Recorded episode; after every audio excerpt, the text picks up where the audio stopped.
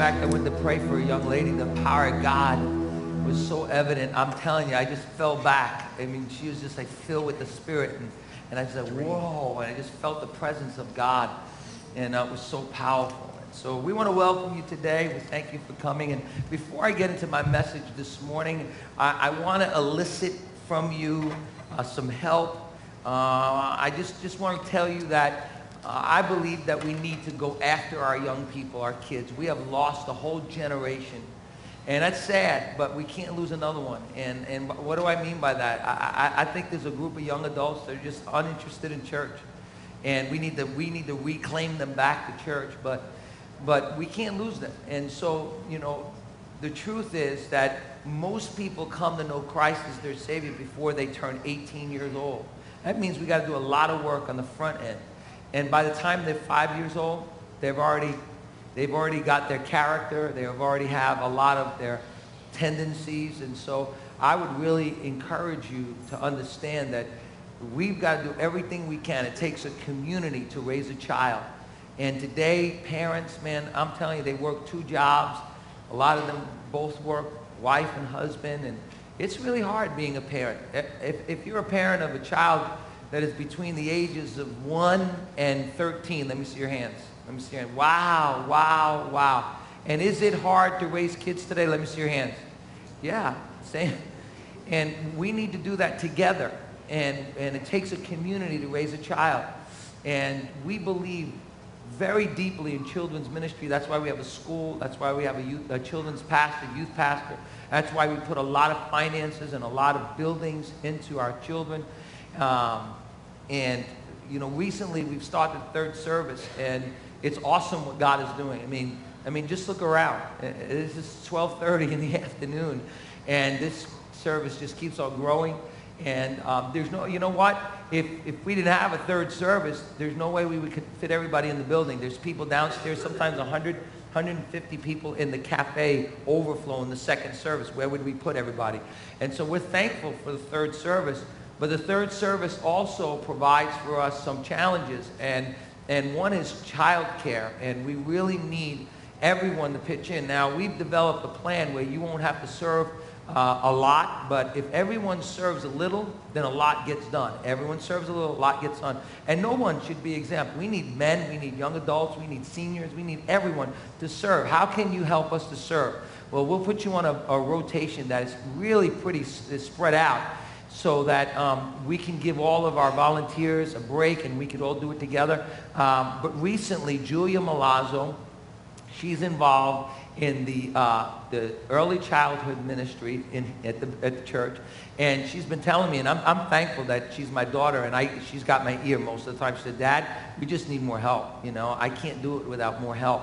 And I told her, I said, I promise you, Julia, that I'll make a, a real special announcement in the third service, because that's really a critical thing for us, third service, to, to, to really get involved in it. And um, so, so I'm, I'm, I'm asking you if you would volunteer once, or twice, whatever it is. It's not a lot of time during uh, the course of the year to be able to help with the children. Let me tell you something. Everyone should volunteer with children. My perspective of children and ministry has changed so drastically just by being with the kids in VBS for the last uh, couple of weeks and just seeing the potential and the beauty of working with children. And so I'd encourage everyone to sign up in the back, in the foyer. Uh, somebody will be there, either Julia or Gabrielle or one of the other leaders to my right, your left. Go back there and just say, hey, I'm willing to find out more about this. I want to sign up. I want to help. I want to pitch in. And uh, let me give you a novel idea. Come to the second service and attend the third. Or, uh, you know, serve in the second or, and then come to the third service. However you can work it in your schedule. But it's just, a, you know, it's not a lot of time. And it'll be a big help to all of us. Amen. Well, we've been talking about miracles, miracles. And uh, last week I asked a whole bunch of people, you know, in the church, have you ever seen a miracle in your life? And most of us stood up and said, we've seen a miracle in our life. And so we've been talking about the miracles of God. And we've been talking about how we can position ourselves to receive a miracle from God. And last week we learned that we need to learn how to recognize, open our eyes, to see the miracles that are happening all around us. Uh, we we kind of call that serendipity, you know. things that happen, we have no explanation about it. Some people might call it coincidence, but a miracle is something amazing. A miracle is something we can't explain away. It's something that happens that there's really no explanation for. So it's an amazing event. And we said that a miracle involves God bending the rules of nature so that he can intervene and do something different. And while God bends the rules of nature so often, there are other kinds of miracles that happen in our life. There's the rules of economics. You know, you sell your house when nobody's selling their house. You know what I'm talking about? You know, that, that rule of economics that God kind of bends and says, you know what, but I know the economy's bad, nobody's selling houses, but I'm going to help you to sell your house. Or maybe the rule of employment, that God enables you to find the job when there's no jobs out there. The rule of education, when, when God enables you to get through a course that you thought you'd never be able to get through. The rules of inspiration, where God helps you to just be inspired and uh, write a song or write a letter or something where he just inspires you to do something. Or the rule of relationships. He brings reconciliation to a relationship that you thought could never, ever be reconciled or repaired. Or the rules of romance. You meet somebody, you get married, you thought, I, I didn't think this would happen. I didn't think I could find such a wonderful person. My wife says that every morning. Then the rules of psychological stamina. That God gave you the strength to get through something. God gave you the peace to get through something in your life. You didn't know how you were going to get through that situation, that problem, that trial, that divorce, whatever it might have been that happened in your life. But God helped you to get through that situation in life. All those kind of miracles that happen in our life, that it, they're not just serendipitous, it's really just God intervening and doing something incredible in our life. Now, we've got another miracle here. We've got a pastor from Egypt here. And uh, we want to welcome the pastor from Egypt. He works with Lillian Trasher Ministry. It's a phenomenal ministry, and uh, it's pretty miraculous that he's with us today. And we want to greet you in the name of the Lord. Would you just stand, Pastor? And uh, just stand up, Pastor. Thank you so much for being with us, and we're going to be praying for you. Would you, would you have a few moments after the service to greet some folks? Would that be okay to do that? Maybe you could stand in the back with the Ficaro family and folks can come over and give you a big hug and greet you in the name of the Lord Jesus Christ. God bless you. Thank you so much uh, for coming and being with us today. But there's so, all kinds of miracles that happens in our life. Today, I want to talk about positioning ourselves to receive a miracle of provision in our life positioning ourselves to receive a miracle of provision in our life. Next week, we're going to talk about positioning ourselves to receive a physical healing in our life. But today, we're going to talk about miracle of provision. And I want you to look at 2 Kings, 2 Kings chapter 4, verse 1. 2 Kings chapter 4, verse 1. And the wife of a man from the company of the prophets cried out to Elisha, Your servant, my husband, is dead, and you know that he revered the Lord. But now his creditors are coming to take my two boys away and make them slaves. Who is this woman? This woman is a believer. Her husband is a prophet. He's a man of God. She says, you know that my husband revered the Lord. He's a good friend of Elijah. And he's a man that really loves God. But unfortunately, he wasn't wise enough financially to leave his wife and his children money in case he died. And in those days, if you had a problem with credit because you, uh, you charged too many things and now you, you've overextended yourself financially, they didn't just take away your house or your car, or they didn't give you an opportunity to file bankruptcy. What they would do is come and take your children. How many know that we're thankful that we don't live in that day? There was a few of you who like, no, man. In fact, I'm leaving the service right now and I'm charging up my credit card. Maybe they'll take my son away. but in those days, they'd take your family away and they'd make them slaves. But this woman is a believer. She loves the Lord and she cries out to the prophet. She says, I'm in a big mess. My back is up against the wall. My faith is really being tested and the future of my family doesn't look so good. She needed a miracle in her life. And this morning, in this place, maybe you need a miracle. Your back is up against the wall. Your faith is being tested like never before. And your situation is looking very bleak. And you need a miracle in your life. Well, I believe that we can learn some things about this precious woman who cried out to the Lord. I believe we can position ourselves to receive a miracle from God. Now, the first thing I recognize in this story is that she's a believer. And that here's the truth. The truth is that God allows even believers to face times of lack in their life. Now, I want to be honest with you. I wish, I wish that I had a miracle tree in my backyard. Now, I do have a miracle tree in my backyard, by the way, all right? My good buddy, Peter DeCroach, he knew that my wife loves figs, and I know that my wife loves figs, and you know what? If my wife loves figs, I love figs. And if my wife wants a fig tree in the backyard, I'm going to get her a fig tree. And so my, my, my good friend Peter, he dug up his fig tree. He said, you know what, I don't want it anymore. I'll give it to you. And so he dug it up and he brought it to my backyard and we planted it. And I'm thinking to myself, God, make that tree live, you know, make it live. And so, you know, I went back, uh, you know, we planted it. We, we did everything we had to do, you know, and then I watered it really good and I laid my hands on it. I said, oh, God, make this tree live. The next day I got up, I looked out the window and all the leaves fell off the tree. I mean, every leaf in the barren the tree look. so I went in the backyard and I said, God, I said, if Jesus cursed the fig tree, I can bless a fig tree. God, God, you could do a miracle. And I said, God, you know that my wife, she loves figs. Lord God, and if mama's happy, everybody's happy. Glory to God. And so I laid my hands on the fig tree. I'm not kidding you. And I said, oh God, Lord, you do great miracles. This is a small one, Lord. God, make this tree fruitful, Lord God. Lord, bless it, God. And I had some people say, well, you know, this year, you're probably not going to get any fruit on the tree. You're not going to get any figs. Maybe next year, you know, if it survives, you know, I said, God, in the name of Jesus, make this tree be fruitful. And so I'm so glad. Yesterday, she pulled out a whole bunch of figs and she ate them. And I said, Mama's happy. I'm happy. Hallelujah. Glory to God. So I've got a miracle tree in my backyard. But I wish, as much as I like figs, I wish that I had a tree that had dollar bills and hundred dollar bills and thousand dollar bills. I wish that when my daughter, you know, did you ever notice that your kids never ask for a dollar bill anymore? They don't ask for ten dollars. They're always asking for a hundred dollars. Right? I wish I could go in the backyard and say, no problem, Jenny, you need a hundred dollars. Let me just pop and give it to her, right? But that's not the way it is. You know, and the truth is, I wish I could tell you that God never allows a believer, a child of God, to face lack in their life. But if you look in scriptures and you understand the ways of God, sometimes God allows believers to have a lack in their life. Listen to me. Look at me closely. I believe that when God allows you to have lack in your life, it's because God is getting ready to do something new in your life. Hallelujah. I want you to write that down.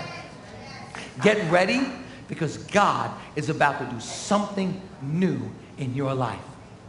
You see, I believe that God allows us to go through difficult times in our life because he wants us to move from one place to the next.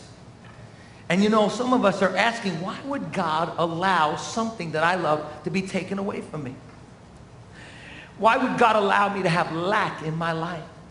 Listen to me, my friend. When God takes something away from you, He's ready to replace it with something better. I love what he says to the Israelites. That the Israelites, they knew what it was to have a whole bunch. They knew what it was to be blessed abundantly, and they knew what it was to have lack in their life. But God says to the Israelites, this is what he says. He says this to the Israelites. He says, forget the former things. Isaiah 43. Do not dwell on the past. See, I am doing a new thing. Now it springs up. Do you not perceive it? Can you not see it? Can you not understand it? Can you not perceive that I'm making a way in the desert and in streams in a wasteland? Know, God was saying, listen, don't dwell on the past. And you know what? I'm thankful for what God did in the past. I'm so thankful for the miracles that I experienced when I was a youth pastor. I'm thankful for the miracles that I experienced when I was a child. You know, some people say, oh, yes, I remember the miracles of God. It happened in 1918. And I'm thinking to myself, you know what? God's the same yesterday, today, and forever. God doesn't change. And if God did a miracle for you in 1952, he wants to do a miracle for you in 2012. Come on, somebody. And he's saying to us, we cannot live in the past. I'm thankful for what God did. I'm thankful for the manna. And I'm thankful for the pillar of fire. And I'm thankful for all the great miracles God did in my past. But God says to you today, if you're in lack, forget about what happened in the past. Forget about the former things. You can thank me for my faithfulness, but don't dwell on the past. Behold, I'm doing a new thing in your life. Come on, somebody. God is about to do a new thing in your life. Hallelujah. But here's the deal. Sometimes he's got to take something away. Because the very thing that, that he blessed us with becomes an idol in our life. And God says, no more.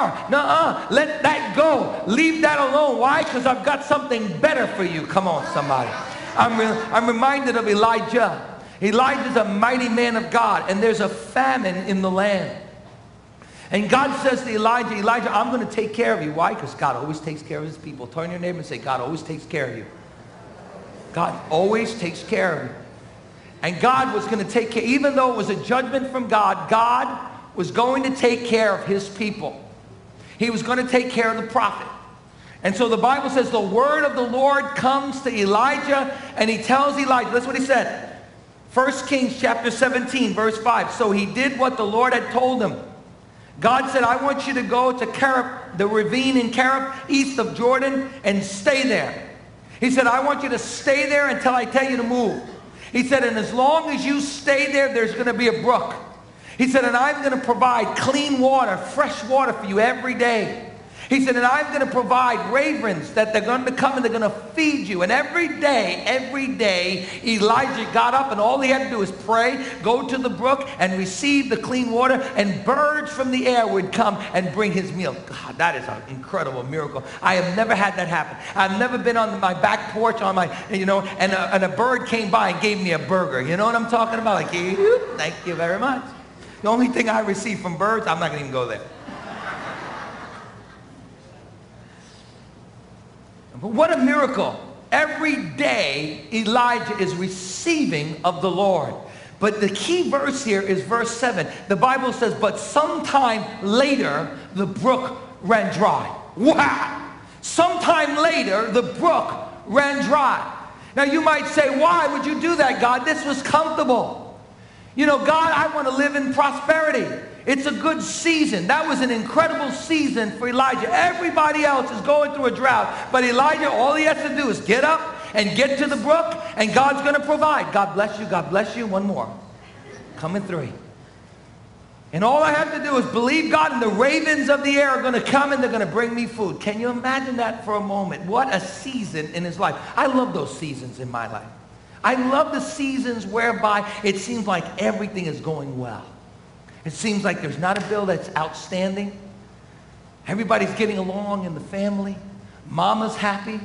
I'm not getting any letters in the mail from congregants in the church that don't like the way I dress. I mean, I'm having a good time because everything's going well.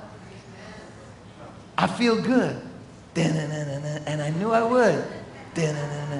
Because that's a season of blessing in my life, a season of rest in my life a season whereby I'm like, God, thank you, Lord God, that every day it just seems like you're providing for me in a great way. I love those seasons in my life. Elijah was having one of those seasons. But you see, I believe that God changes seasons on us to teach us how to rely on him again, how to have faith again. You see, if I didn't have any lack, if I didn't have any need, then I might get to the point where I might stop praying and seeking God for miracles in my life. And we have to live by faith every day of our life. Come on, the just shall live by faith. And so Elijah, he was in danger of making the brook his idol. He was in danger of getting uh, lazy spiritually. And so God wanted to do something new in his life. God wanted to bring lack in his life so that he can pray for a miracle. And friends, I want you to know that you as a Christian, sometimes God's going to allow leanness to come so that you can get back on your knees and believe God for a miracle. Hey, listen, if I never saw God provide for me, I wouldn't know that he was Jehovah Jireh. Hallelujah. If I never had a problem, I wouldn't know how God could solve them. Come on, somebody. And so there was leanness. But notice what happens. God says to Elijah, I want you to leave this place. And I want you to go to Zarephath. And when you get to Zarephath, I'm going to show you the miracle of provision in your life. Now listen to me. So many of us, we underestimate how God can work in our life. And so Elijah, he comes to Zarephath and he sees a widow and the Spirit of the Lord speaks to him. And he says, you go over to that widow. That widow is going to provide for you. What? A widow provide for me? A poor person, listen, never underestimate how God works. Hallelujah. Never underestimate the people that God uses in your life to provide for you. Never underestimate the simple, foolish things of this world that, that God uses to confound the wise. Hallelujah. And so there's a widow and she is about to die. And the prophet comes to the widow and says to the widow, hey, how you doing? She says, I'm not doing so well. What do you have? And the woman says, well, we just have a little bit of flour, me and my son, and a little bit of oil, and I'm just going to make myself a little bit of a cake, and then we're going to die. Wow, what a great story. She says, that's all I have left. I have just a little bit of oil and I have a little bit of flour and I'm going to make a cake and I'm going to die. Could you imagine for one moment if I came to visit you, I paid you a house visit and you were crying and you said, Pastor Steve, I got so many bills. The bill, the collectors are coming and they're going to take away my house and I've got $10 to my name. I don't even know where I'm going to eat. I don't know how I'm going to eat. And I turn around and I say, give it to me. You wouldn't like that very much. That'd be pretty cruel, wouldn't it be? You're thinking to yourself, Pastor Steve, you're supposed to give to me. I'm not supposed to give to you, right? And that's exactly what the prophet did. He said, take your very last bit of flour, take your very last bit of oil, and cook up a cake and give it to me to eat. Could you imagine? And this woman had to be obedient. And could you imagine as she is uh, being obedient, cooking this cake, she's thinking to herself, this is the craziest thing that I've ever seen in my life that this prophet man tells me to cook my last meal and not even give it to my son, but give it to him. And her stomach is growling and she's thinking to herself, this has got to be crazy. But it was God. And she had to take that first step of faith. She had to take that seed and give it back to God. Friend, let me tell you something. When you take that seed and you give it back to God, God multiplies it. Glory to God. Sometimes God tests you to see whether or not you're willing to give it all to God. Hallelujah. And she had to give it all to God. And once she gave it all to God, God took the little and turned it into much. Come on, somebody. Say amen. Glory to God. Maybe God is wanting to do something in your life. Maybe God is wanting to do something new in your life and your brook has run dry. Maybe you've stayed at that brook a little too long. But it's time to move from this place to a new miracle in your life. Elijah became very comfortable in receiving from that brook, but God had something new for Elijah. I'm reminded of Joseph. Because here's the deal. So often when we're facing lack in our life, we can be tempted to grumble and complain. How many of you, you're tempted to grumble and complain? How many of you complain today? You're not going to get struck by lightning. Don't worry about it. You know, when, when I'm facing difficulty in my life, I, the first thing that comes out of my mouth usually is a complaint, right? And you know what happens when you complain? It turns into a grumbling spirit. And you know what a grumbling spirit turns into? A bitter spirit.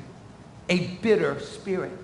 Guard yourself from becoming bitter at God when God places you in a place of leanness and lack in your life.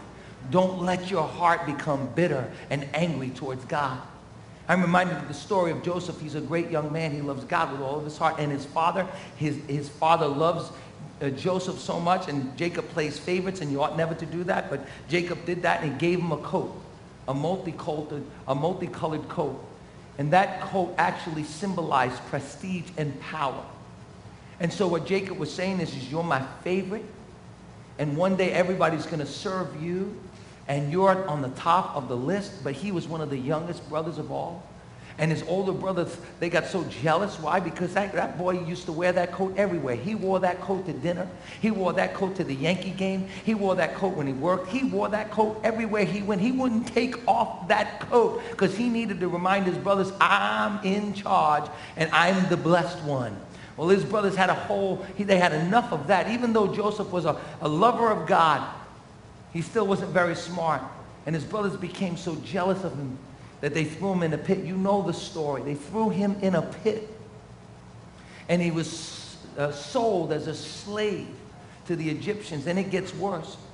Because now he's thrown in prison and he is stripped of his coat. He is stripped of his dignity. He is stripped of everything and he is in a prison cell. But there was one thing that the enemy could not strip from him and that was his love for God, his trust for God. And he kept his heart pure and he kept his heart from becoming bitter. Don't let your heart become bitter when you go through times of leanness in your life. Don't let your heart become bitter towards somebody in your life that hurt you don't let your heart become bitter towards God because you're going through a time of leanness in your life. And I love this young man who's a lover of God. The story goes on. You know what happens. Joseph, he sees a vision and Pharaoh, he takes him out of prison because he saw that vision and he made him second in command. And Joseph teaches teaches the Egyptians how to store grain because there was going to be a great famine in the land. And as a result of that now, Joseph is so high and so powerful in Egypt. And there's a famine in Israel. And his brothers come to Egypt. And when they get to Egypt, they don't recognize Joseph. But then at one point, they recognize this is our brother. Joseph reveals himself to them. I want you to listen to what Joseph says. This is so powerful. Genesis chapter 45, then Joseph said to his brothers, come close to me so I can smack you. No, that, that, that's, what I, that's what I would say. No, no, no, no, no, no, that's not in the Bible. That's what I would say. Come, Joseph, come closer.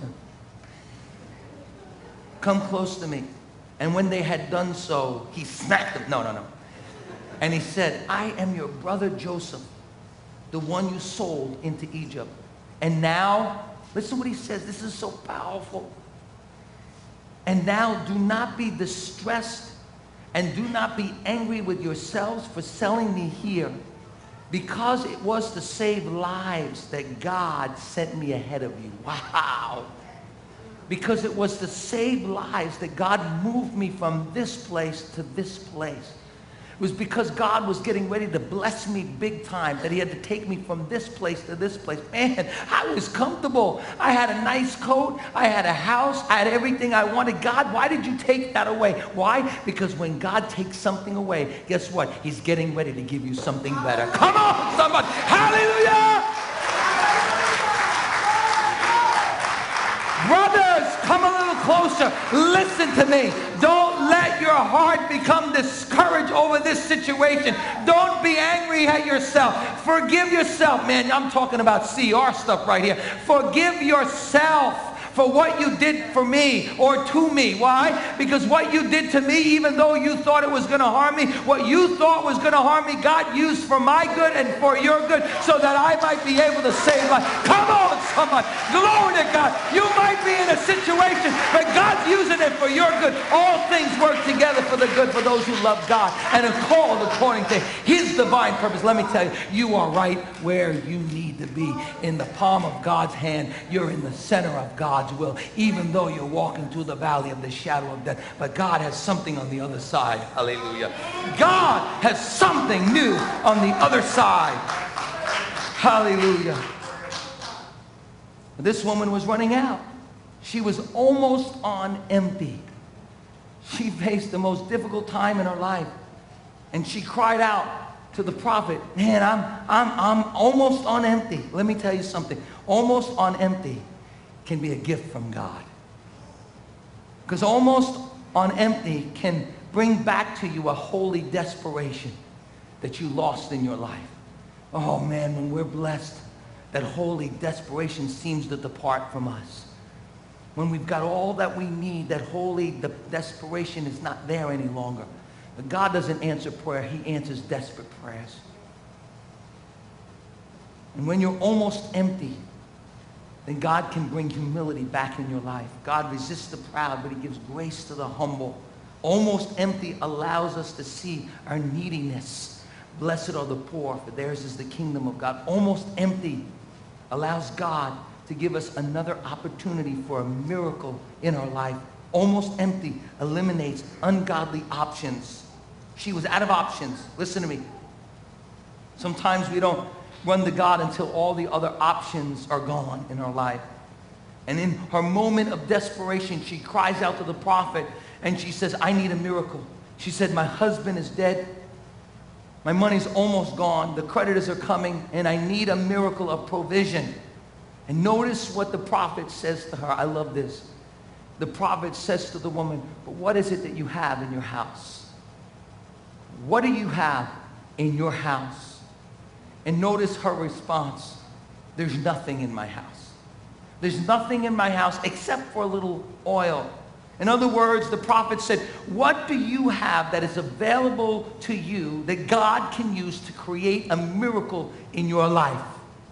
What do you have that you're not seeing that's in your possession? What do you have that you're not seeing that God can use as a seed for a miracle in your life? And the woman said, There's nothing in my house. My house is empty. There's nothing that God can use. You see, she underestimated what was in her house. Look at me. Never underestimate what you already have in your house. I'm not talking about your physical house. Never underestimate what God has given you in your hands. Moses, what's in your hand? It's just a stick. God can take that stick and turn it into a miracle working stick to part the Red Sea. You see, this woman couldn't see that there was something precious in her house. She allowed discouragement to blind her from the possibilities that were all around her. She allowed her lack to overshadow her potential. She allowed her fear to overtake her faith. And her discouragement and her fear robbed her, listen to me, of her praise. And I know this morning it may seem hopeless for some of you. I know that it may seem like there's nothing left in your house. There's nothing left in the tank. I know that some of you may feel and sense in your heart that, you know what, it's over. But I want to tell you, this is the time in which you need to learn how to give God thanks in all things. Paul the Apostle says, in everything, give thanks to the Lord, for this is the will of God concerning you in Christ Jesus. In the valley, give thanks to the Lord. When you're almost on empty, give thanks to the Lord. When you don't see the answer, give God praise anyway. Learn to be thankful in every situation in your life. In everything, give thanks to the Lord. Don't allow uh, your lack to distract you from giving praise to God. Because here's the funny thing. When you begin to thank the Lord for what you have, not for what you don't have, but what you have, you begin to see the potential, the seed that God has given you. You see, here's the funny thing. When you begin to thank the Lord for what you have, all of a sudden you see miracles all around you. Hallelujah. When you walk in the house and you say, Lord, I know that I've got lack, but I thank God for my husband. I thank God for my wife. I thank God for my children. I thank God for my family. I thank God for my church. All of a sudden, that doubt in your heart turns into praise. And praise is the ultimate act of faith in your life. When you begin to see miracles, and here's what happens. When you begin to say, God, I thank you, Lord. Lord, I don't know how. I don't know when. But God, I'm thanking you for the little that I have, God. I thank you for the little seed. I thank you for the little bread. I thank you for the little faith. I thank you for the little strength, God. I thank you for the little miracles in my life. When you begin to do that, all of a sudden God begins to open your eyes and you begin to see the potential potential all around and you begin to see miracles. You see miracles under your bed. You see miracles in your closet. You see miracles in your living room. You see miracles in your garage. You see miracles in your little shed. Why? Because God takes a little and he turns it into much. Glory to God. I said God turns into those little things into much in your life. Hallelujah. God only needs a little bit. Hallelujah. I said God only needs a little bit in your life. Ha ha. All of a sudden you begin to recognize the things in your house that you forgot that were special are the things that God specializes in using for a miracle. Hallelujah. God, I know it's really lean in my house, but I thank you, God, for the little that you have. Why? Because a little seed that's left, a little oil that's left, is all that God needs. My friend, you're not finished. You're not finished. You're not going down. And you will not die. I said, You're not finished. And you will not go down. And you will not die. Because God will finish the work that he began in you. Hallelujah. And see, this woman couldn't see what she already had in her house. And I'm telling you, there's a miracle in your house. There's a miracle in your possession. There's a miracle in your wallet. There's a miracle in your pocket. There's a miracle in your family. There's a miracle in your marriage. There's a miracle in your house. A little is all that God needs. A little faith. God can turn that little faith into mountain moving miracles. A little trust. God can take that trust and make your path straight. A little hope, and God can turn that into resurrection power.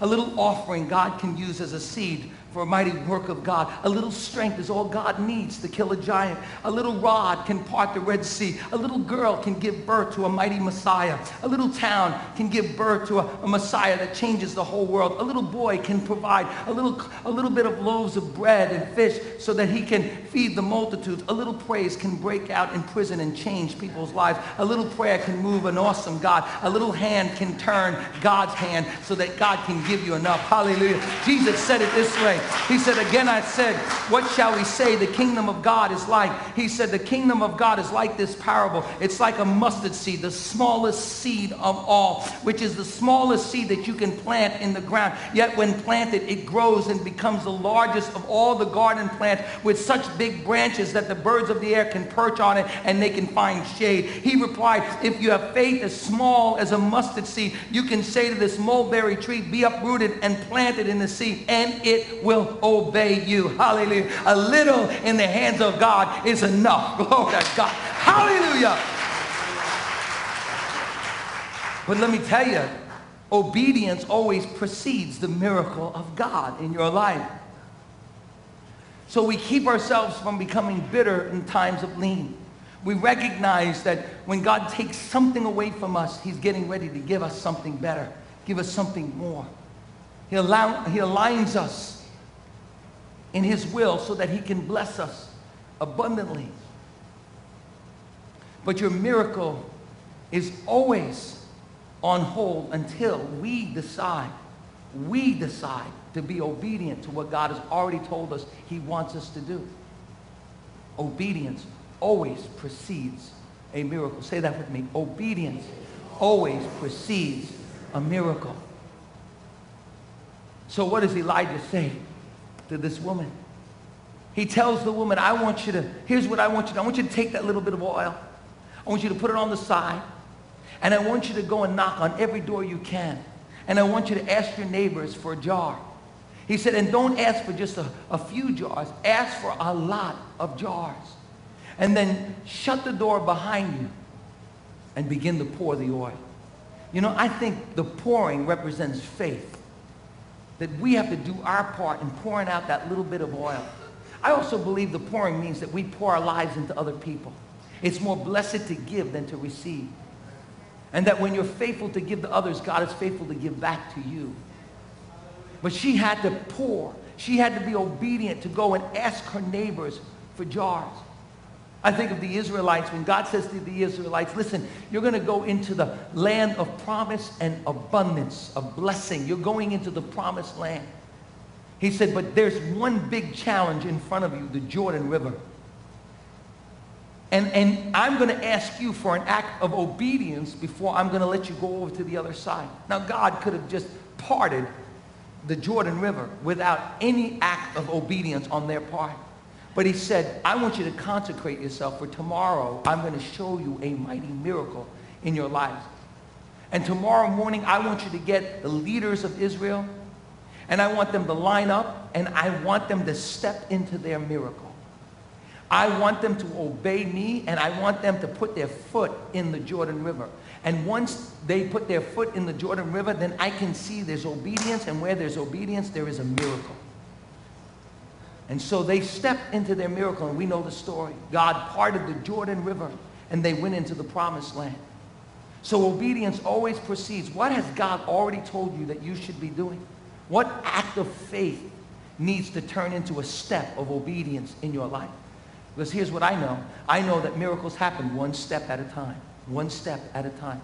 The woman with the issue of blood had to take one step at a time until she touched the hem of Jesus' garment. One step at a time. One seed at a time. God performs a miracle in our life. You know, I think of Celebrate Recovery, my good friend Paul and, and Valerie, and how they took a step of faith, nobody there. And now the ministry is growing, and I want to really encourage you to get involved and celebrate recovery one step at a time. And God's growing that ministry, and God's blessing. Why? We don't know how. God, I don't have a lot of strength. I don't have a lot of wisdom. I'm just taking this one step at a time. And God, you're going to make that ministry grow, and it's growing today. Just like everything else in our life, miracles happen one step at a time. But here's what I see. I see sometimes we limit God. We limit God by our lack of faith. We limit God by our small prayers. We limit God by our lifestyle. We limit God by having one foot in the church and one foot in the world. One, one, one part of our heart is for God. The other part of our heart is not for God. You see, if you're going to see miracles in your life, you've got to be all in, all in, all in. And so the prophet says, go out and get a bunch of jars. Now, now, now here's where I think the story kind of gets sad. We talk about how God provided for her in a miraculous way because she shut the door. She got her jars, maybe five, six jars, whatever it was. And she began to pour, and that oil began to multiply. And as long as she had a jar, she had a miracle. As long as she brought a jar to God, she had a miracle. Now here's where it gets sad. Elijah comes and said, how's it going? Oh, it's wonderful. See this little oil? I keep pouring. And every time I pour, it fills up a jar. And then it, it, there's like this much oil in that little jar. And then I pour another jar, and I pour another jar, and I pour another jar. And the, and the prophet said, okay, how's it going? She goes, uh, great, until I ran out of jars. So the prophet said, well, take the jars that you have of oil and pay off your debts. And I think to myself, you know where I'm going with this. You know exactly where I'm going with this. If she would have gotten more jars, she would have seen more miracles. If she would have gotten more jars, she would have saw God doing overflowing, abundant, provisional miracles in her life. She just had enough to pay off her creditors. Let me tell you something. My mama didn't raise a fool.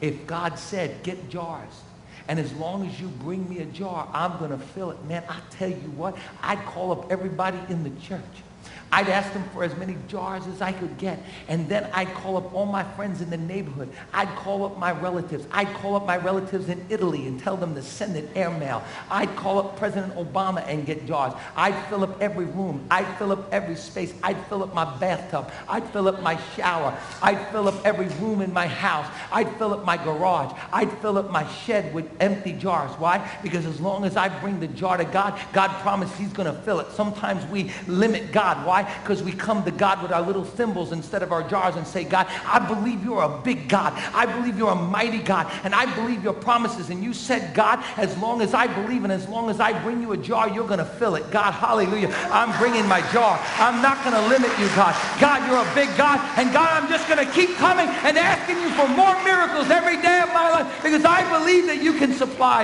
according to your riches in glory.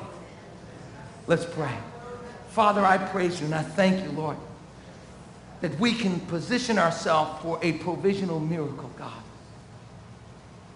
And I believe in this room today there are people that need a provisional miracle in their life. I believe that there are people, oh God, who need a miracle of finances. I believe that there are people in this place that need a miracle of a job. I believe that they need a miracle of provision. And I believe you're a mighty God. And you want to do it for them in their lives. maybe you're here today and you say, Pastor Steve, I'm not certain if I die to go to heaven. And I need the provision, the miracle of God's providing grace and forgiveness in my life. I need Jesus Christ to come into my life and be my Lord and my Savior. I'm not sure if I die today, but I want you to raise your hand. I want to pray for you right now. So, Pastor, would you pray for me? Pray for me today. I want to get right with God today. I see that hand. I see that hand. I see that hand. I see that hand. I see that hand. I want to be right with God today. I want to ask Jesus to be the Lord of my life. Let's see anybody else. I'm not sure if I die today. I really am. And I need Jesus Christ to forgive me my sins. Anybody else? Raise your hand quickly. Pastor, I, I want to serve God. And I to bring my little seed of humility to God so that God can give me eternal life. You first start with a seed. God, what is that seed? If you raise your hand today and say, yes, want Jesus forgive me of my sins. In a moment, I'm going to invite you. I want to pray for you. I want to invite you to come. Maybe you put your hands down. Maybe you say, Pastor Steve, I'm a Christian. I'm running on almost end. And there's lack in my life, and I need a provisional miracle in my life. Pastor Steve, I've been limiting God. I've been limiting God with my lifestyle. I've been limiting God with my prayers. I've been limiting God because I'm not bringing God to bars. I'm just bringing God little thimbles. And it's high time that I start believing that God's a miracle working God. That if God said it, He would do it. Then I'm going to start believing God for overflow blessing. Overflow, not just enough to get by. I'm going to believe God for overflow blessing in my life. Not for myself. So that I can be rich towards others. See, I, I believe with your head back, I, just, I, I, I believe that God wants to turn some people into millionaires. I mean millionaires. Now, I don't know who, and I, am really, I'm not a, a, pastor that tries to manipulate people. You give me this and you'll get that and all that nonsense. I just hope the Word of God says. And I know that God says, I'm going to open the window of heaven and pour you out a you cannot contain. Abraham was a millionaire because he was a man of faith. And I believe that God wants to do a miracle of turning some people in this room into very successful business people. Because he knows that you're going to use that success and those resources to resource the kingdom. That you're going to use those resources to build orphanages and hospitals and churches. And you're going to help us with our convoy outreaches. You know, I know a couple of people that are very, very wealthy and they're so generous. And it seems like the more they give, it's amazing. It seems like the more they give of their finances, the more God gives back to them and they become wealthier. But you can never have to give God. But maybe you're here today and say, Pastor, I have lack in my life and I need a miracle of provision. I want you to stand on your feet right now. Say, I need a miracle of provision in my life. And I'm standing. And I'm going to position myself to receive the Lord. I need provision in my life. I need a miracle of finances in my life. I need provision. I need a miracle, Pastor Steve. Would you stand? I a know a lot of people here.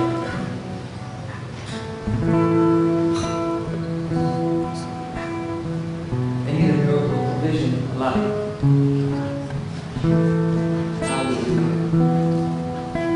Maybe you're here today. It's not so much that you need a miracle provision life. You just you keep on limiting God. And, you want to get to that point in your life where you say, you know what? No more limiting God. I'm taking the lid off of what God can do in my life.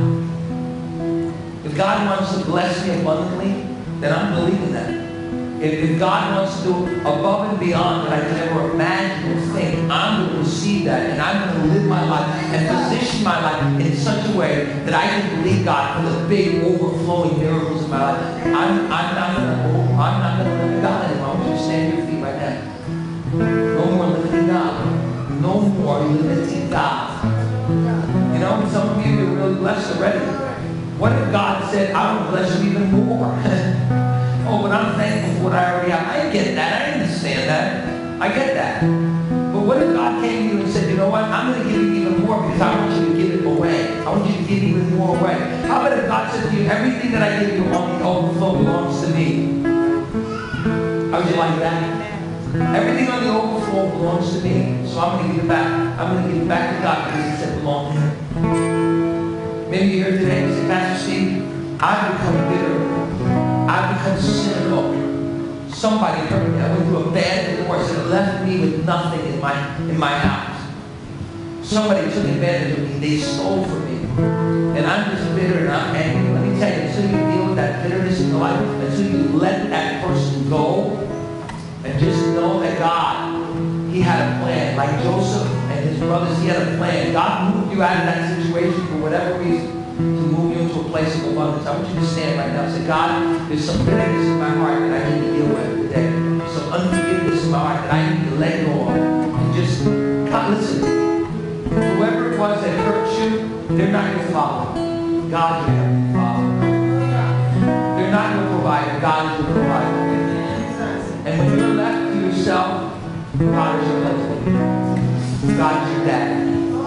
And I'm not saying in any way that you should just run out of the situation because of that. I'm just telling you, God, He sees us all. And He knows when we have been hurt, when we've been used and abused and rejected. And He comes alongside of us and He says, Yes, but I am dad. I am the husband. I am the provider. You don't find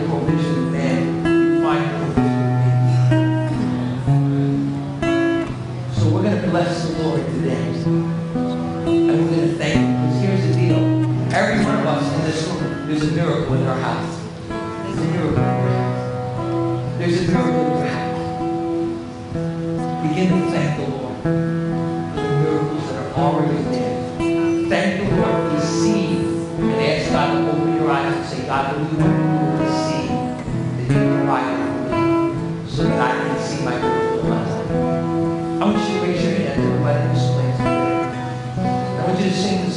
Bless the Lord, O my soul. As we sing it, I believe that faith is going rise in your heart. In a moment, I'm going to ask you to get out of your seat. In the first service and in the second service, bless the Lord, O my soul. I got to be honest with you. I, I pray for so many people.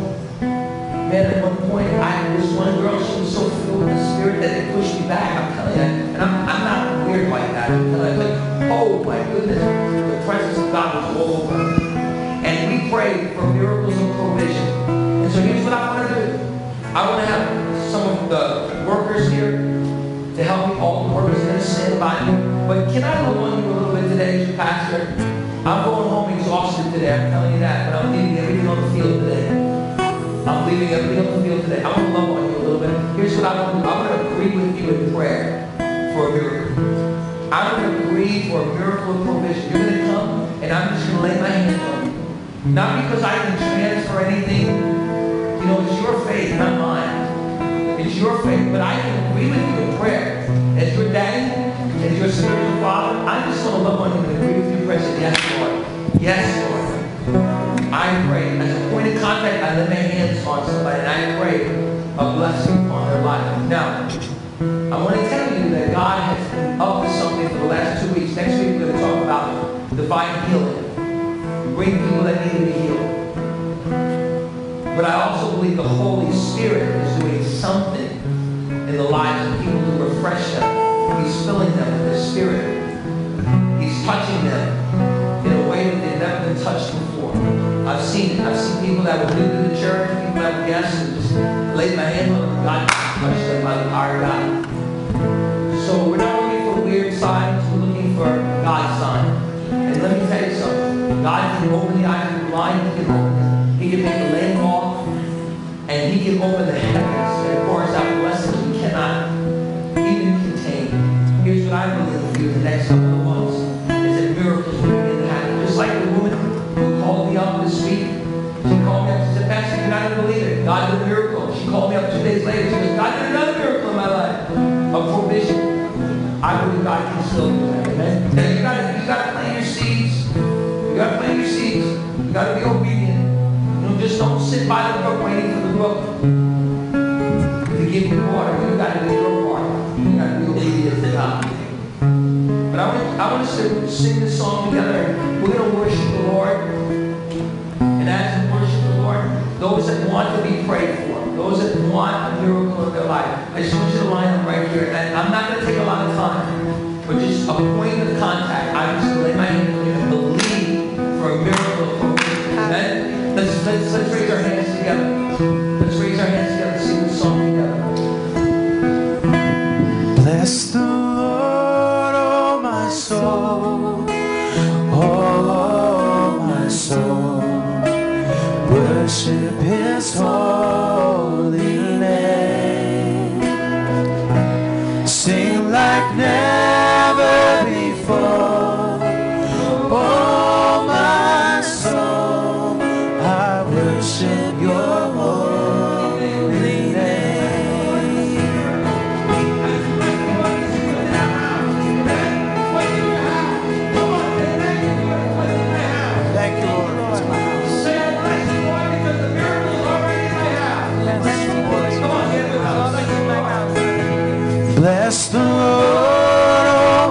oh